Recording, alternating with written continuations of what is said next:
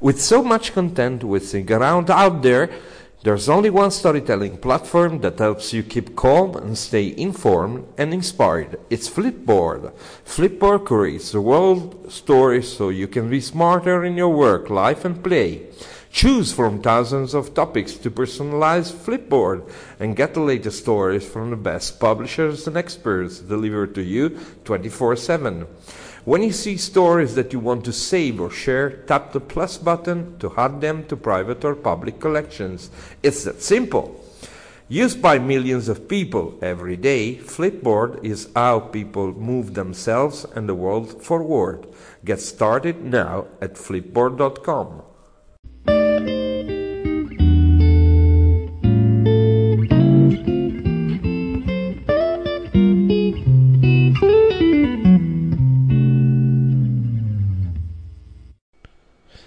Italian Moyo Stories numero 23. Facciamo un esperimento perché questa è la prima volta che lo faccio sul mio podcast. Io sono Francesco Facchini, sono il divulgatore in lingua italiana della mobile content creation culture, del mobile journalism. Questo è il mio podcast, episodio numero 23 e cosa facciamo? Ve lo dico dopo lo stacchetto. Andiamo a cercare una persona eh, che ha fatto la storia di questa cultura. Dopo.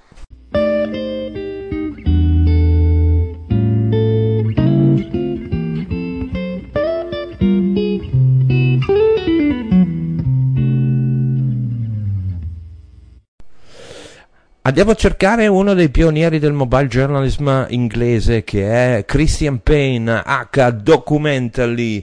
Eh, la sua storia è molto particolare, ce la faremo raccontare naturalmente in lingua inglese. Mi dispiace per voi se non lo sapete perché io eh, penso che la lingua del mobile journalism e della mobile content creation sia l'inglese, quindi non farò una traduzione, anche se questo podcast finirà direttamente sul mio blog francescofacchini.it. E qui potrò fare in quella occasione un testo in italiano che racconta quello che mi dirà Christian. Partiamo con la telefonata, dopo lo stacco.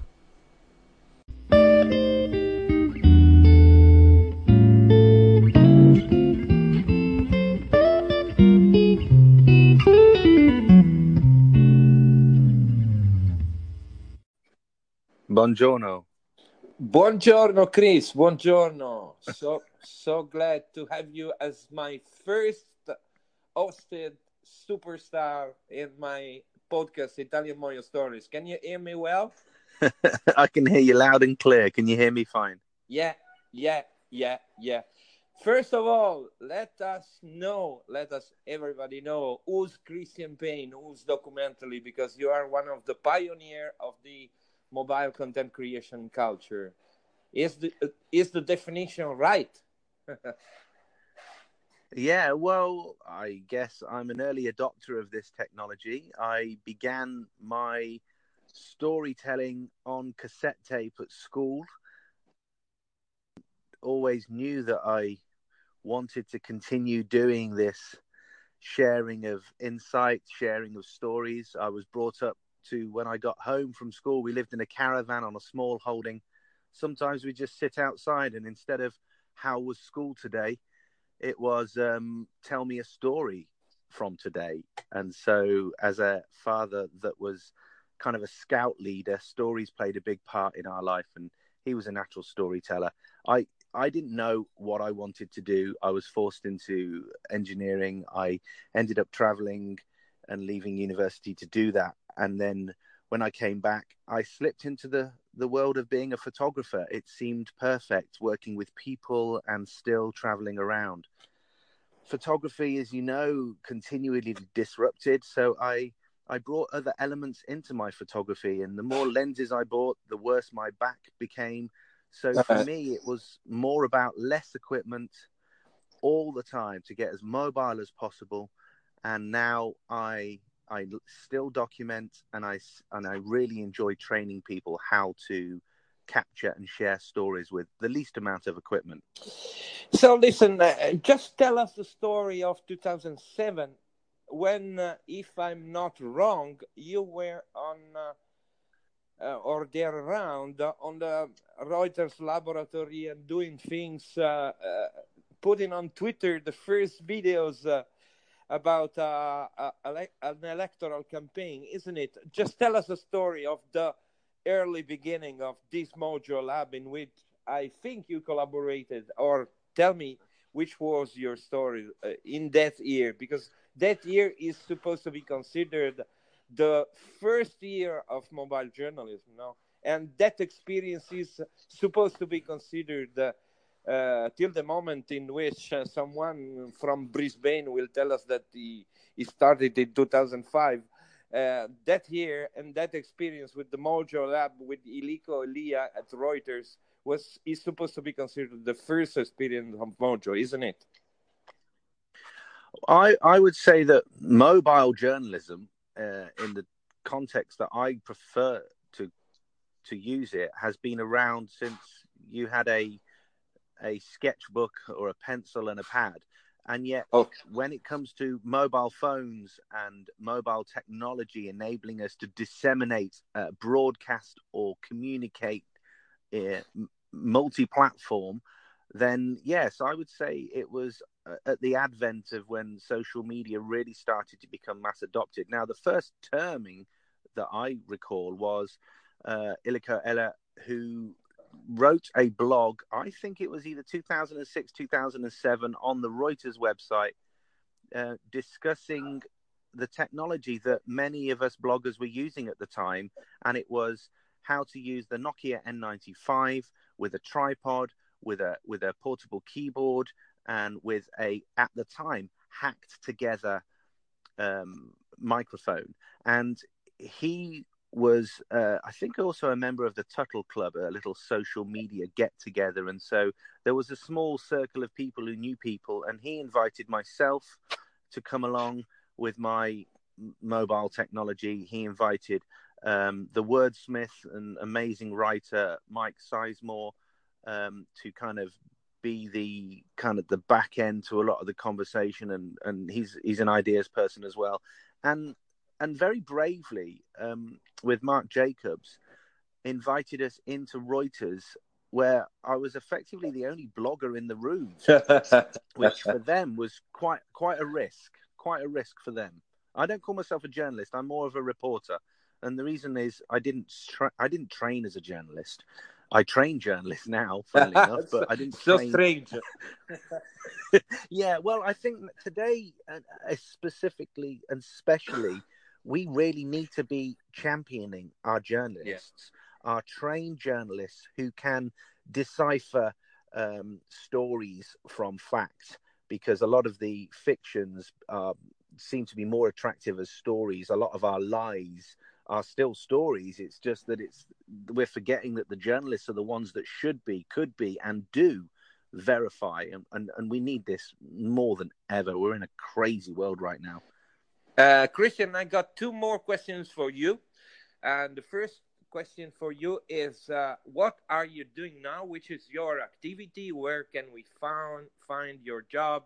If you got a site or something like uh, that you want to spread to to to to to let my audience know who you are and what you're doing now. And then the the second question is what's going on with the future of Mojo because it's uh, on a peculiar uh, period, you know, in in which it, we something something big can happen, but we are still under pressure of the legacy of the past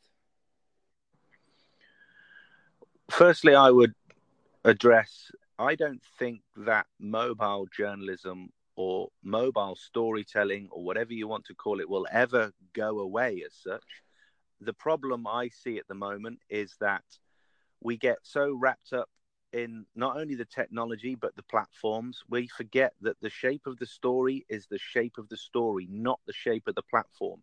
Our behavior and our personalities are being molded by the platforms which are not your friend. Many of them are not your friend. Startup culture, startup mentality has created these temporary places where we inject our personal stories, our history, our culture. And these people, am I allowed to swear? No, I... these people don't let me say these people don't give a crap about you. Yeah. They don't give a crap about you because they are using you for the advertisement models which their systems are based upon.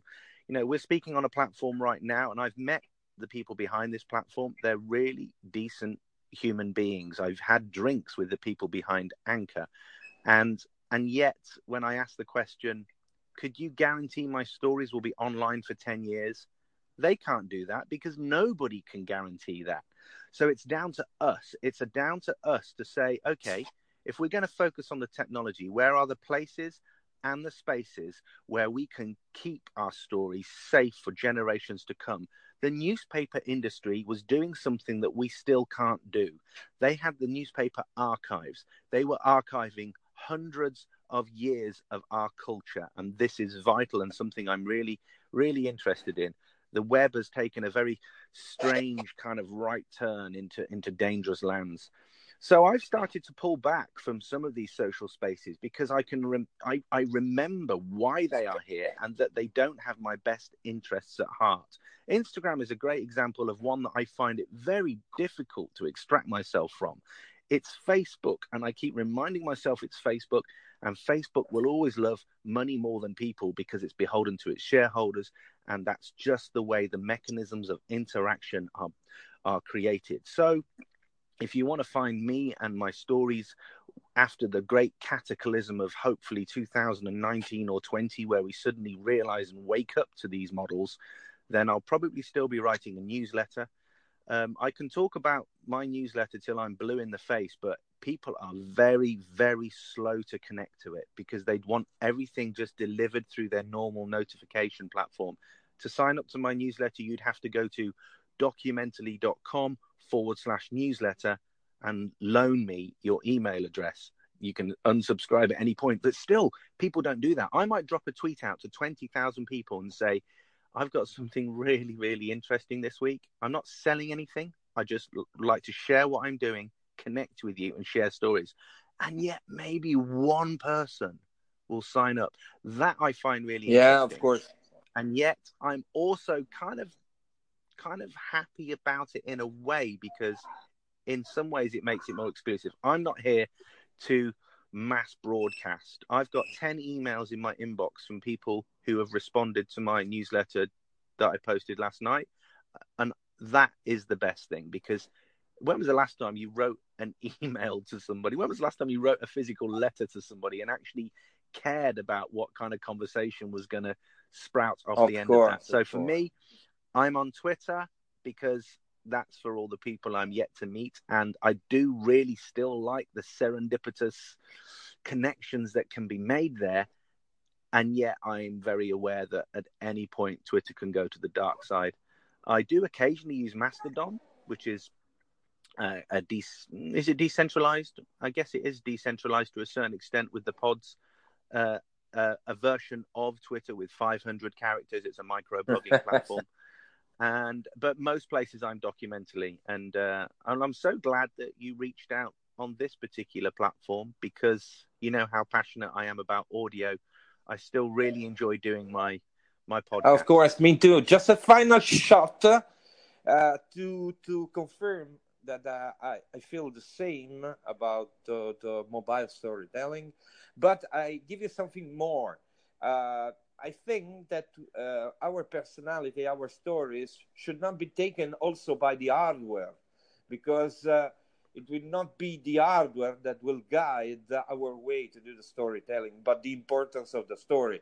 I'm looking on the market of drones, for example, and I notice that uh, with drones we are only doing images images but we have to tell a story with these kind of hardware not uh, letting the hardware became, become the story isn't it yes yeah it's the same the shape of the story is the shape of the story not the shame of the platform and to, to include what you've just said all the tool we use to tell the story i think the spoken word is so powerful, and yet we're reaching peak screen, according to some academics.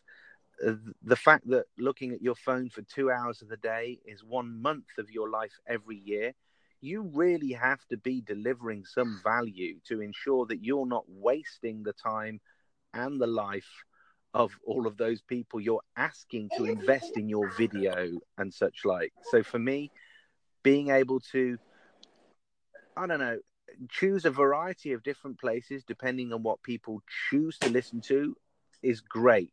I will always fall back at the moment, at the moment on audio because anybody listening to this now, they could be driving the car, they could be riding a bike, they could be doing something else. And I think you're being so generous by saying, you keep doing what you want to do. Let me just talk to you in your ear and share some stories this way.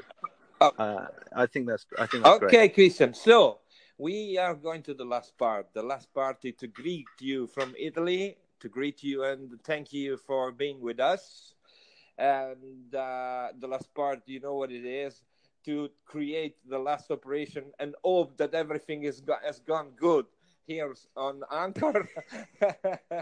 and I embrace you and I hope to have a beer together with you soon. Okay?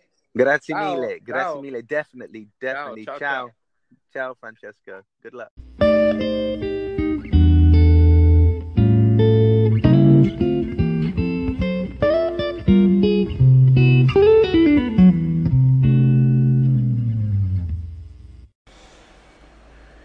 Ebbene, passiamo ai saluti dopo questa straordinaria chiacchierata con uno dei pionieri della mobile content creation inglese, Christian Payne, Documentally. Andate a cercarlo, andate a cercare la sua storia. Lui era là nel 2007 quando la Reuters chiamava le teste più strane e out of the box per fare il primo laboratorio Moio eh, della storia di questa disciplina. Io sono Francesco Facchini, vi saluto in questo sabato 14 luglio 2018, anzi vi faccio fare un saluto da una persona speciale. Fai un saluto. Ciao ciao.